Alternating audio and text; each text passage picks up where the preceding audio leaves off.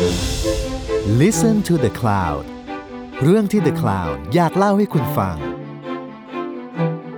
สวัสดีค่ะ คุณอยู่กับเตยพาซินีประมูลวงจาก ARTteller และนี่คือศิลปะการต่อสู้พอดแคสต์ที่จะมาเล่าให้ฟังถึงการต่อสู้ด้วยศิลปะ ของเหล่าศิลปินและนักสร้างสรรค์จากหลายยุคหลายสมัย ฮัลโหล สวัสดีค่ะ วันนี้เราจะมาคุยกันเรื่องเบียนเนเล่ คือเราจะคุ้นเคยกับแบบ คือประเทศไทยเราก็มี Bangkok Biennale ถูกไหม แล้วก็มีโคราชเบียนเนเล่ที่เพิ่งจบไปเมื่อเดือนที่แล้วเหมือนกัน แต่ตอนนี้เนี่ย โลกศิลปะกำลังมีงานหนึ่งที่เป็นงานที่ใหญ่มากคือเวนิสเบียเนเล่ค่ะเวนิสเบียเนเล่เนี่ยถือว่าเป็นต้นกำเนิดของเบียเนเล่ทั้งโลก เพราะว่าเป็นเบียเนเล่แรกที่แบบ เราจะมาจัด art expo กันทุก 2 เดือน เราจะเรียกตัวเองว่าเวนิสเบียเนเล่และจะเป็นแบบ โอเคเบเนเล่ที่ใหญ่ที่สุดแน่นอน เพราะว่าทุกคนก็จะตั้งตารอ แล้วก็ตั้งตากันมาที่นี่ คือตอนนี้ถ้าเกิดว่าใครตาม curator หรือว่าตาม collector ตามแกลเลอรี่ต่างๆอินสตาแกรมจะเห็นว่าทุกคนก็คือต้อง fly ไปอยู่ที่เวนิสจ้าในตอนนี้ แล้วเขาก็จะแบบ เฮ้ยมีงานอะไรบ้างมีอะไรบ้าง เพราะฉะนั้นเนี่ยวันนี้เราจะมาคุยกันว่าเวนิสเบเนเล่อะมันคืออะไร มันมีมาอย่างไรกลไกของมัน มันมีรางวัล มันมีจัดยังไงที่ไหนบ้างยังไงบ้างพาวิเลียนคืออะไร เพราะเขาจะพูดกันเนาะว่าแบบพาวิเลียนประเทศนั้นประเทศนี้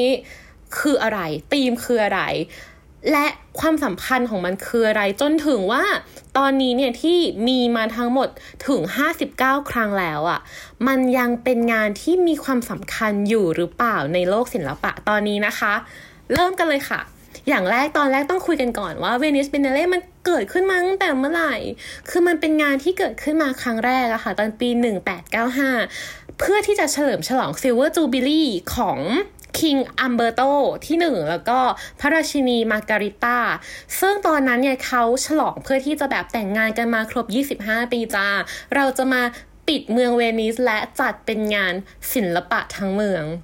นั่นก็คือประมาณ 127 ปีที่แล้ว เขาก็เริ่มแบบจัดกันมาปีแรกแล้วแบบเฮ้ยแกฉันว่ามัน work เพราะฉะนั้นเขาเลยบอกว่าเราจะจัดเป็น เบียนเนเล่คือจัดทุก 2 ปี แบบ 1 ปีปุ๊บเราก็จะเว้น เราก็จะจัดอีกปีหนึ่งคือในแต่ละครั้งที่จัดอะค่ะในช่วงแรกอะเวลามันจะไม่เหมือนปัจจุบันเนาะแต่ว่าในปัจจุบันที่จัดเนี่ยเขาจะจัดตั้งแต่ช่วงเดือน May ก็คือช่วงเดือนหน้าเนาะช่วงเดือนหน้าไปจนถึงช่วงเดือนโนเวมเบอร์ก็คือจะกินเวลาประมาณแบบเกือบปีเลยอะเพราะฉะนั้นมาเลยแบบโอเค เป็นปีแห่ง งานศิลปะทั้งเมืองและเป็นปีที่โอเคเอาไว้พักทำงานและเตรียมงาน เพราะว่างานมันใหญ่มากและมันต้องใช้งบประมาณเยอะมากๆ เพราะฉะนั้นมันต้องมีเวลาเตรียมการที่ค่อนข้างนานคือเราไม่เคยคุยกับคนที่ทำงานเวนิสเปเล่โดยตรงนะ แต่ว่าเราเคยเอ่อคุยเคยฟังคนที่ทำงานพวกแบบ art fair อย่างเงี้ยค่ะ art exhibition ที่มันเป็นแบบงานเอ็กซ์โปอย่างเงี้ย แล้วเขาก็บอกว่าจริง ๆ แล้วอะ มันคือจบงานหนึ่งปุ๊บอะก็คือเริ่มเตรียมงานใหม่เลย เพราะฉะนั้นอะมันเลยแบบโอเค ยิ่งงานใหญ่ขนาดเนี้ยมันต้องเตรียมงานเยอะแน่ๆ เลยต้องเป็นเบียนเนเล่คือทุก 2 ปี ซึ่งจริง ๆอะ Venice Biennale มันไม่ได้มีแค่เป็นศิลปะเท่านั้นนะคะ แต่ว่า Venice Biennale เนี่ยมีถึง architect Biennale ด้วย คือปกติ Venice Biennale จะจัดในปีเลขคี่ ถูกไหมคือจริงๆอะ งานเนี้ยต้องจัดปี 2021 คือปีที่แล้ว แต่ว่าเลื่อนออกมาเพราะว่าโควิดจนเป็นปี 2022 แต่ปกติแล้วเนี่ย Venice Biennale ที่เป็น art Biennale อะจะจัดในปีเลขคี่ ส่วนปีเลขคู่อะจะจัดในสิ่งที่เรียกว่า architect Biennaleก็คือการโชว์แสนยานุภาพเกี่ยวกับ architect หรือว่า สถาปัตยกรรมนี่และยังมี music ก็คือดนตรีนะคะ theater การละครเฟมภาพยนตร์แล้วก็ dance ก็คือการเต้นรำที่จะจัดเป็นรายปีอีกด้วยที่เวนิส เพราะฉะนั้นน่ะเราจะเห็นเลยว่าเวนิสจริง ๆ เป็นปีเป็นแบบเป็นเมืองที่ เฮ้ยมีอีเวนต์ทั้งปีอะและแบบมีตลอดเวลา ส่วนถามว่า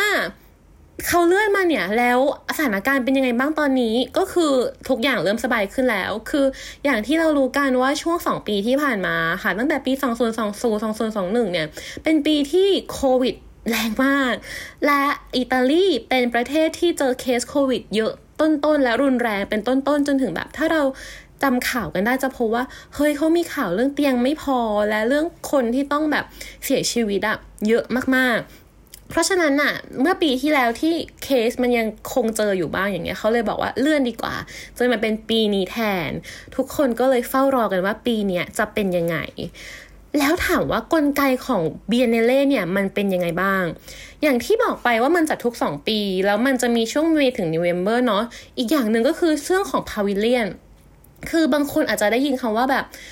British Pavilion หรือว่าอย่างเมื่อปีที่แล้วอะค่ะ ครั้งที่ 58อะก็คือประมาณตอนปีสองศูนย์หนึ่งเก้าใช่สองศูนย์หนึ่งเก้าเนี่ยก็มี Thailand Pavilion ไปด้วย pavilion ก็คือเหมือนกับ เป็น exhibition รวมศิลปินจากประเทศนั้นๆ ที่คนที่เป็นเจ้างานนะคะ คือประเทศนั้นๆ อย่างเช่นสมมุติว่าเราประเทศไทยเราเป็นคนไทยเราเป็นประเทศไทย เราก็จะมีกระทรวงวัฒนธรรมที่ก็จะคิดว่าเฮ้ยเราจะไปไหมในปีนี้ไปเวนิสเปเนเล่ไหมเราก็จะมีงบก้อนหนึ่งอะค่ะ ที่เอาไว้จ้างศิลปิน เพื่อที่จะเอางานเอาศิลปินเนี่ย ไปจัดแสดงในพาวิเลียนของประเทศนั้นๆ ด้วยเช่นกัน อีกอันนึงก็คือ Main Exhibition ซึ่งมันจะเรียกว่าแบบเป็น Central Pavilion Central Pavilion เนี่ยมันจะจัดเป็นเอ่อ exhibition ใหญ่ในแต่ละธีมของปีนั้นๆนะคะ อย่างเช่นของปีนี้เนี่ย มันจะเป็นธีมที่ชื่อว่า Mill of Dreams หรือว่า สายนมนมแห่งความฝัน เพราะว่าเขาต้องการจะพูดถึงว่าชีวิตเราก็เป็นจินตนาการอยู่เหมือนกัน เราก็มีการตั้งคำถามเกี่ยวกับแบบ แล้วการเกิดขึ้นของไซบอร์กจะเกิดขึ้นได้ไหม หรือว่างานศิลปะที่ใช้ไซบอร์กใช้ไซเบอร์ในการทำการเกิดขึ้นของศิลปะดิจิตอลมากขึ้นเนี่ย มันคือแบบ imagination มันคือจินตนาการ และมันคือความฝันด้วยหรือเปล่า เพราะฉะนั้นนะคะตัว central pavilion pavilion หลักของปีนี้มันจึงเป็น pavilion ที่พูดถึงงาน Milk of Dreams ในขณะเดียวกันน่ะ pavilion รอบๆ ตัวเวนิสค่ะ ก็จะเป็น national pavilion ก็คือแต่ละประเทศรวมๆกันไปถ้าเกิดว่าใครสนใจเรื่องอย่างนี้มากขึ้นนะคะ จริงๆ เราเคยศิลปะการต่อสู้เคยมีตอนนึง พูดถึงเรื่อง Peggy Guggenheim ที่เขาเป็นคนแบบไปอ่า ไปริเริ่ม US Pavilion ในเวนิสเบเนเล่ด้วย คือเขาก็มีบ้านแล้วเขาเอาศิลปิน US เนี่ยไปบินไปเลยจ้า ก็กลายเป็น US Pavilion จนถึงปัจจุบันก็มีเช่นกัน อือฮึแล้วนอกจากนั้นแล้ว ถามว่ามันเปิดเลยไหมเดือน May จริง ๆ แล้วมันเปิดตั้งแต่เดือน April แล้วเนาะเพราะช่วงนี้ค่ะ เราจะเห็นว่า โอเค collector หรือว่า art critic อะเขาก็เริ่มโพสต์กันแล้วว่าเขาถึงแล้ว แล้วก็มีได้ดูงานอะไรบ้างแล้ว แล้วเราก็จะเห็นว่า เอ้ยมันเริ่มมีรีวิวของสื่อต่างๆอะออกมามากยิ่งขึ้นเพราะฉะนั้นอะเราก็จะเห็นว่าเฮ้ยจริง ๆอะมันก็เกิดขึ้นแล้วนะคะ โดยที่ตอนนี้ถามว่ารีวิวของปีนี้ดีไหม ก็คงต้องบอกว่าไม่ดี ปีนี้เป็นปีที่รีวิวแบบน่าสงสารมากคือ ถ้าจำได้ปี 2019 มันยังมีงานที่เราพูดถึงกันเยอะมากๆ อย่างเช่นงานที่เป็นหาดทรายในพาวิเลียนนะคะ แต่ปีนี้เป็นปีที่งานเงียบมากและรีวิวไม่ค่อยดีเลย เดี๋ยวมาคุยกันตอนท้ายว่าเอ๊ะเขาพูดว่าอะไรกันบ้าง และปกติแล้วอะค่ะ พอทุกคนมาจัดรวมกันปุ๊บ โอเค ทุกคนมาอยู่เวนิสและแต่ละสถานที่แต่ละแบบ site ก็ก็จะมี exhibition ของประเทศนั้นๆ และมี exhibition รวมที่เป็นธีมหลักของงาน เขาก็จะแจกรางวัล ซึ่งปีนี้แจกไปแล้ว คือเขาจะแจกกันก่อนที่จะเปิดงานให้สาธารณชนชมแบบ Openly Open จริง ๆ โดยปีนี้โดยทุกๆ ปีตั้งต่อมาเนี่ยจะมี 3 รางวัล 1 คือ Golden Lion Foreign National Participant ก็คือในแต่ละพาวิเลียนเนี่ยค่ะ ที่จัดแสดงเอาเอาคนนั้นคนนี้มา เขาก็จะไปให้รางวัลว่า ฉันว่าคนนี้เก่งมาจากบ้านไหน ก็เหมือนกับแบบ โอเคค่ะ คนนี้จากบ้านอังกฤษ คนนี้จากบ้านฝรั่งเศสได้ Golden Lion ได้รางวัลของปีนี้ อีกอันนึงคือ International Participant คือในงานหลักอะค่ะ ที่ Central Pavilion อะที่ปีนี้มันคือ Milk of Dream นะคะ เขาก็จะแจกหนึ่งรางวัลที่โอเคฉันว่าคนนี้เลิศที่สุดแล้ว และอีกอันนึงก็คือ Silver Lion คือรางวัลน่าจับตามอง ศิลปินหน้าใหม่น่าจับตามองของปีนั้นๆ รวมถึงจะมี Special Mention ด้วยก็คือ งานในปีนี้นี้กรรมการเห็นอะไรน่าสนใจ เขาก็จะขอ special mention ขึ้นมาให้รางวัล โดยกรรมการในแต่ละปีก็จะสลับสับเปลี่ยนกันไปค่ะ และที่สำคัญที่อยากจะมาพูดถึงก็คือความสำคัญของเบเนเล่ทำไมเบเนเล่ถึงสำคัญ คือเราคุยกันมามาแล้วแหละว่าแบบ โอเค มันมีอะไรบ้าง มันทำไมบ้าง ทุกคนต้องมารวมกัน แล้วมันสำคัญยังไงหนึ่งมันทำเงินให้การท่องเที่ยวเยอะจริง ๆ เพราะว่า อย่างเวนิสเบเนเล่อะค่ะ คนที่มาดูอะคือปีละห้าแสนคนนะ เพราะฉะนั้นอะมันคือทั้งคนที่บินมาเพื่อจัดงาน และคนที่บินมาเพื่อดู และคนที่บินมาเพื่อเล็งงานไว้สื่อ เพราะว่าปกติแล้วอะอย่างเบเนเล่อย่างเงี้ยค่ะ จะไม่ขายงาน แต่ว่าเขาต้องไปขายกันในอาร์ตเบโซซึ่งเป็นอีกงานหนึ่งที่แยกออกมา โดยที่พอเข้ามาห้าแสนคนปุ๊บลองคิดดูสิว่า คือมันจะไม่ใช่ว่าแบบแค่ตัวเอ่อ เวนิสอะค่ะที่มันโตแต่ว่ามันก็คือคนก็ต้องไปเที่ยวกันต่อด้วย คนก็ต้องกินต้องใช้แล้วก็ต้องเดินทางต้องเที่ยวกันต่อเพราะฉะนั้นอะมันเป็นการทำเงินให้ประเทศเยอะมากๆเหมือนกันในการเกิดขึ้นของเวนิสเบเนเล่สองคือทำเงินให้วงการศิลปะ ถึงแม้ว่าคนเราจะไม่สามารถซื้องานในเบเนเล่ได้ แต่ว่าเราไปซื้อที่อื่นได้ สมมุติจบงานเบเนเล่ปุ๊บมีอาร์ตเบเซลปุ๊บอาอาร์ตเบเซลคือเหมือนงานขายศิลปะนะคะ แล้วคนก็จะศิลปินเองหรือว่าแกลเลอรี่เองอะค่ะ หรือว่าใครก็ตามที่ถืองานนั้นอยู่อะก็จะเอาไปขายในอาร์ตเบเซได้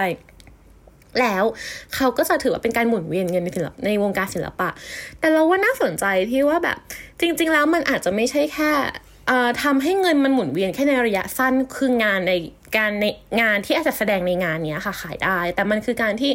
ทำให้คนนะมารู้จักมาเห็นงานของศิลปินมากขึ้น นำมาสู่ข้อ 3 คือ มันส่งเสริมศิลปิน เพื่อให้คนได้เห็นศิลปินของประเทศต่างๆ มากขึ้น อย่างเช่น ปีนี้เป็นปีแรกที่อูกันดาเข้ามามีมา pavilion ใน Venice Biennale แล้วก็ได้ special mention เลยอะแล้วกลายเป็นว่ามันเป็นการเปิดพื้นที่ทางศิลปะมากขึ้นให้กับศิลปินอูกันดา แล้วตอนนี้ค่ะศิลปะมันไม่ใช่แค่การพูดถึงแค่ความสวยงาม แต่มันคือการพูดถึงปัญหาทางสังคม พูดถึงสิ่งที่อยู่ในใจของคนธรรมดา หรือคนตัวเล็กๆ ก็ตามที่ทำงานออกมา เพราะฉะนั้นอะการเกิดขึ้นและการส่งเสริมศิลปินตรงนี้ค่ะ มันเลยจะไม่ใช่แค่ส่งเสริมให้ศิลปินโตได้ แต่มันคือการเปิดพื้นที่และส่งเสริมเรื่องราว และปัญหาในประเทศให้ถูกมองเห็นและถูกพูดถึงมากขึ้นด้วยเช่นกัน ในระดับ international เนาะแต่เขาก็บอกว่าเฮ้ยถึงแม้ว่ามันจะดี มันจะทำเงินมันจะส่งเสริมใคร แต่มันก็มีปัญหาเยอะนะอย่างเช่นหนึ่งคือเรื่องคาร์บอนฟุตปรินเพราะว่าทุกคนต้องบินมาที่นี่และทุกคนต้องแบบโอ้โห ใช้ของเยอะแยะมากมาย เพราะฉะนั้นนะมันจะมีผลกระทบต่อสิ่งแวดล้อมแน่นอน หรือว่าอย่างเช่นคือปีนี้ค่ะ มันมีปัญหาอ่ารัสเซียอยู่เนาะรัสเซียยูเครนอยู่ เพราะฉะนั้นนะคะ เศรษฐีรัสเซียที่ปกติก็จะเป็นไบเออร์หลักที่จะมาเบเนเล่เนี่ยก็คือจะไม่ค่อยมาแล้วปกติถ้าเกิดเขาจะมากันเขารวย เขาจะมาด้วยเรือยอชจ้า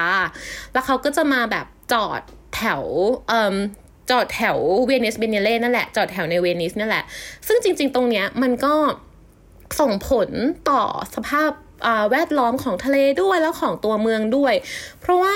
งานนี้ค่ะการเกิดขึ้นของแบบการเข้ามาของเศรษฐีที่มาด้วยเรือยอชอย่างเงี้ยจริงๆแบงซี่เคยทำงานศิลปะที่พูดเรื่องนี้ด้วยซ้ำนะ แล้วก็เขาก็แบบทำเป็นภาพแล้วก็ไปแปะไว้ที่เวนิสนี่แหละ เพื่อพูดเรื่องว่าเนี่ยสิ่งนี้การเกิดขึ้นของเรือยอชที่เข้ามาในเวนิส ทั้งในช่วงเบเนเล่และในช่วงที่เพื่อแบบท่องเที่ยวอะ่ะมันส่งผลต่อวิสัยทัศน์ และมันส่งผลต่อ แบบการท่องเที่ยวที่โอเคเราไม่ได้เห็นเวนิสแบบที่แบบที่มันโอเคไม่มีสิ่งนี้มาบล็อกอะค่ะ อย่างหนึ่งก็คือมันก็ต้องมีการปล่อยสารบางอย่าง หรือว่าปล่อยน้ำมันลงทะเลด้วยหรือเปล่า อันนี้ก็เป็นสิ่งที่เขาคอนเซิร์นกันว่าเรือยอชบางอัน มันอาจจะไม่ใช่สิ่งที่อันที่แบบโอเค มีการบำบัดน้ำเสียดี ๆ ด้วยซ้ำหรือเปล่าทำให้ทะเลแย่ลงได้สองคือเรื่องชนชั้นทางศิลปะแน่นอน เรื่องนี้เป็นปัญหา โลกแตกที่ยังเกิดขึ้นอยู่สม่ำเสมอ แม้ในปัจจุบันเองก็ตาม คือตั้งแต่ปีจริง ๆ มันเกิดเป็นปัญหาตั้งแต่ประมาณปีแบบ 60 70 80 มาแล้วอะค่ะว่าอ้าวเราแจกรางวัลในเบียนเนเล่ได้จริงๆหรอ เพราะว่าจริง ๆ งานศิลปะเราจะตัดสินยังไง มันก็เลยต้องมีกรรมการขึ้นมาไงว่าโอเค ปีนี้กรรมการคือใคร และเขาก็ต้องมีสเตทเมนต์ตอนจบว่า ฉันเลือกงานนี้ให้เพราะอะไร แต่คนก็ตั้งคำถามกันมา แล้วก็มีการ protest เลยจ้า มีการประท้วงตอนปี 1968 ว่าเฮ้ยมันคือเรื่องของชนชั้น มันคือเรื่องของ you favor ใคร เพราะฉะนั้นน่ะไม่อยากให้มีรางวัลในเบียนเนเล่เขาก็เลย cancel รางวัลไปแป๊บหนึ่งจนกลับมาอีกครั้งเนาะเพราะว่าจริง ๆ การได้รางวัลหรืออะไรเงี้ยค่ะ มันก็ช่วยเติบโตของศิลปิน แล้วก็เศรษฐกิจทางศิลปะด้วยเช่นกัน อีกอย่างหนึ่งคือเขาพูดว่าแบบเนี่ยจริง ๆ แล้วอะ่ะการเกิดขึ้นของ National Pavilion ต่างๆอะ่ะมันก็คือเรื่องของเส้นสายเป็นหลักด้วย เขาก็เลยบอกว่าจริง ๆ แล้วเรื่องเนี้ยคือมันไม่ใช่เรื่องของระบบหรอกมันคือเรื่องของคนที่ โอเค คนก็ต้องสร้างระบบที่แข็งแรงมากยิ่งขึ้น ที่มีการคัดงานที่แบบไม่มีไบแอสมากที่สุดที่จะเกิดขึ้นได้ แต่ก็นั่นแหละมันก็ยังเป็นปัญหาที่เขายังคงพูดถึงกันอยู่ว่าเวนิสเบเนเล่ไม่ได้พูดถึงศิลปะ ภาพรวมของวงการศิลปะจริง ๆ แล้วก็ไม่ได้พูดถึงภาพรวมของประเทศนั้นๆจริง ๆ เพราะว่ามันยังมีการคัดโดยเกตคีเปอร์บางคนบางสถาบันอยู่ที่ อาจจะไม่ได้มีสายตาที่กว้างไกลและเป็นกลางขนาดนั้น อันนี้คือสิ่งที่เขาพูดกันมานะคะ แต่ถามว่าโลกนี้เนี่ยมันจะมีเฉพาะแค่วินิสเบเนเล่ไหม เพราะว่าอย่างที่เราเห็นว่ามันก็มีทั้งข้อดีและข้อเสีย แล้วมันจะมีเบเนเล่ไหนหรือที่ไหนบ้างไหมที่จะ ช่วยแก้ปัญหานี้ หรือว่าโอเคเราจะไม่ได้ center แค่เฉพาะที่เวนิสแล้ว แต่ว่าเราจะมี center ที่อื่นด้วยอีก มีแน่นอนมันมีแน่นอนอย่างที่เราเห็นกันว่าแม้แต่ประเทศไทยก็ยังมีนะคะนอกจากเมื่อเมื่อตอนต้นตอนเราพูดไปถึง Bangkok Biennale โคราชเบเนเล่จริงๆเรามีกระบี่เบเนเล่ด้วย แล้วก็ ก็น่าสนใจก็คืออย่างที่เราพบว่าก็คือจะมีทั้งแบบโอเค ศิลปินในไทยและศิลปินในต่างประเทศที่ก็เชิญเข้ามาในทุกๆปี เช่นเดียวกัน แต่ว่าเบเนเล่จริง ๆ มันก็ไม่จำเป็นว่าทุกๆที่อะค่ะจำเป็นต้องจัดในทุก 2 ปีเท่านั้นนะ มันมี triennale คือจัดทุก 3 ปีก็ได้ หรือดัง Documenta ก็เป็น art art expo ที่จัดทุก 5 ปีก็มีเช่นเดียวกัน ที่สำคัญสำคัญ อันนี้เราขออ้างอิงมาจาก Artnet ที่เขาแบบ list มาว่า เฮ้ยที่ไหนบ้างที่สำคัญก็คือ Documenta Documenta ก็คือจัดทุก 5 ปีนะคะ Whitney Biennale ที่นิวยอร์กแล้วก็ Manifesta อยู่ที่ยุโรปที่อันนี้เนี่ยเขาก็จะเวียนไปในแต่ละประเทศแต่ละปีแต่ละปีไปทุก 2 ปีเหมือนกัน ส่วนในเอเชียหลักๆอะ่ะ เราว่าคือเซี่ยงไฮ้เบียนเนเล่กับโยโกฮาม่า Triennale ที่ค่อนข้างใหญ่และเป็นพื้นที่ของศิลปินเอเชีย และศิลปินในประเทศนั้นๆนะคะได้ดีมากๆ อีกอันนึงที่เราน่าสนใจมากๆ คืออกวางจูที่เกาหลี แล้วก็เซโตชิคือคือที่อื่นเนี่ยอาจจะแบบใหญ่หน่อย แล้วก็พูดถึงเรื่องอาร์ตที่ขายกัน แพงๆ หรือว่าเพื่อการค้าเป็นหลัก commercially เป็นหลักประมาณหนึ่งเนาะแต่เซโตชิอะค่ะ คืออจะเป็นงานที่พูดถึงการท่องเที่ยวในในในพื้นที่นั้นๆอะเป็นหลักด้วย เพราะว่ามันเกิดขึ้นโดยความตั้งใจแรกอะคือการส่งเสริมการท่องเที่ยวในหมู่เกาะที่ญี่ปุ่นค่ะคือแน่นอนว่า เราจะมาพูดถึงเวนิสเวเนเล่เราก็ต้องพูดถึงว่าปีนี้เป็นอย่างไรบ้าง คือปีนี้เนี่ยเป็นปีที่ 59 แล้วที่เกิดขึ้นของ Venice Biennale หรอ แล้วก็อย่างที่บอกไปว่างานงานหลักธีมหลักมันคือ Milk of Dream โดย curator อะค่ะ คือ Cecilia Alemani คนนี้เนี่ยเขาเป็น curator ที่แบบเป็นคนอิตาเลียนแต่ว่า เชื้อสายนี่คือเป็นคนนิวยอร์กเชื้อสายอิตาเลียนที่โอเคเขาเติบโตเขาเกิดอิตาเลียนแต่จริง ๆ แต่ว่าเขาก็ไปเรียนรู้แล้วเขาก็เติบโตทางด้านศิลปะที่นิวยอร์กเพราะฉะนั้นน่ะเขาจึงเคยทำงานจากทั้งสองฝั่งคือทั้งฝั่งนิวยอร์กที่โอเคก็มี art industry ของเขาแล้วก็เคยกลับมาทำงานที่อิตาลีด้วยเช่นกัน โดยปีนี้เนี่ย Meal of Dream ทีฟิเลียเขาได้ให้ความหมายของเอาไว้ว่า มันคือการที่จินตนาการของมนุษย์น่ะเปลี่ยนแปลงไปในแต่ละ ช่วงเวลาของประวัติศาสตร์แน่นอน สิ่งที่เกิดขึ้นการเกิดขึ้นของไซบอร์กการเกิดขึ้นของโซเชียลมีเดียการเกิดขึ้นของดิจิตอลต่างๆอะค่ะ มันทำให้การเป็นมนุษย์กับการไม่เป็นมนุษย์เนี่ยมันเบลอขึ้นหรือเปล่า อะไรคือความหมายของการเป็นมนุษย์ในเมื่อตอนนี้เนี่ยเรามีปัญญาประดิษฐ์ที่ฉลาดมากๆแล้วในอนาคตแน่นอนว่าเราต้องมีปัญญาประดิษฐ์ที่ฉลาดขึ้นอะแล้วอะไรคือความหมายของการเป็นมนุษย์อะแล้วอะไรคือความหมายของการเป็น ชีวิตในรูปแบบอื่นๆ เพราะฉะนั้นน่ะตัวพาวิเลียนหลักอะค่ะมันเลยจะพูดเป็นหลักเกี่ยวกับ งานศิลปะที่พูดเรื่องการเปลี่ยนแปลงทางความหมายของการเป็นมนุษย์ แล้วก็จะมีพาวิเลียนรอบๆต่างๆ มากมายแหละ โดยที่ปีนี้เนี่ยเขาเรียกกันว่าเป็นปีที่ผู้หญิง เยอะที่สุดในรอบ 127 ปี คือเป็นปีที่ผู้หญิงมีสัดส่วนศิลปินมากกว่าผู้ชายด้วยซ้ำเพราะฉะนั้นเขาจะเรียกว่าเป็นอ่า woman Venice Biennale ครั้งแรกนะคะ ซึ่งถามว่าจริงๆ เรื่องนี้มันมันจำเป็นจะต้องเป็นแบบผู้หญิงมากกว่าหรือผู้ชายมากกว่าไหมจริงๆเราว่าไม่ใช่ แต่เราว่าน่าสนใจที่ว่าจริง ๆ แล้วอะผู้หญิงผู้ชายในทุกวันนี้มันจะไม่ได้แบ่งแค่นี้เราก็ได้อะค่ะ แต่ว่าอย่างที่เราเห็นกันว่าเรามีเพศ เยอะแยะมากมาย ไม่ว่าจะเป็นแบบคนที่ไม่อยากจะนิยามเพศด้วยซ้ำก็มี เพราะฉะนั้นเราว่าตรงนี้น่าสนใจว่าเฮ้ยแล้วถ้าไม่ใช่แค่ผู้หญิงผู้ชายล่ะแต่ถ้าเราแบ่งด้วยว่า ผู้หญิงผู้ชายและคนที่เป็นเพศอื่น ๆ ที่เขาดีไฟตัวเองว่าอะไรบ้าง สัดส่วนมันเป็นประมาณยังไง เพราะว่ามันจะไม่ได้พูดถึงแค่สัดส่วนของเพศแล้วแต่มันจะสู้ถึงสัดส่วนของเจนเดอร์อะค่ะคือคือแบบเพศเพศสถานะที่เราให้ตัวเองเนี่ย ในงานด้วยว่ามีการให้สัดส่วนมากน้อยแค่ไหน โดยที่ครั้งนี้รางวัลที่ได้ก็คือตัว Golden Lion และ Silver Lion เนี่ย ก็เป็นผู้หญิงหมดเลย อย่างจากฝั่ง National อะค่ะ คนที่ได้ก็คือโซเนียบอยจาก British Pavilion จาก Pavilion ของอังกฤษ งานของเขาว่าชื่องาน Feeling Her Way เป็นงานที่นักร้อง 5 คนที่เป็นผู้หญิงผิวดำอะมาร้องเพลงในห้อง คือเขาก็เป็นคลิปอของแต่ละคนในในจอคอมพิวเตอร์เนาะคะ่ะแล้วก็จะเป็นห้องที่เป็น 3D printing ด้วยเป็นกระจกต่างๆด้วย มันคือแล้วเขาก็บอกว่า แล้วคนที่ให้รางวัลเนี่ยเขาก็บอกว่าที่เขาให้รางวัลงานนี้เพราะว่า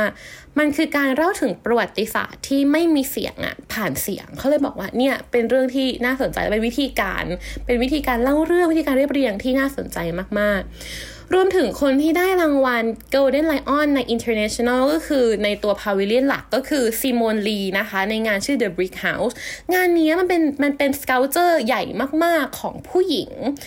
ที่